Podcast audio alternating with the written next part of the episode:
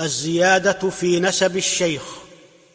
والشيخ إن يأتي ببعض نسب من فوقاه فلا تزد واجتنب إلا بفصل نحوه أو يعني أو جئ بأن وانسوبن المعني.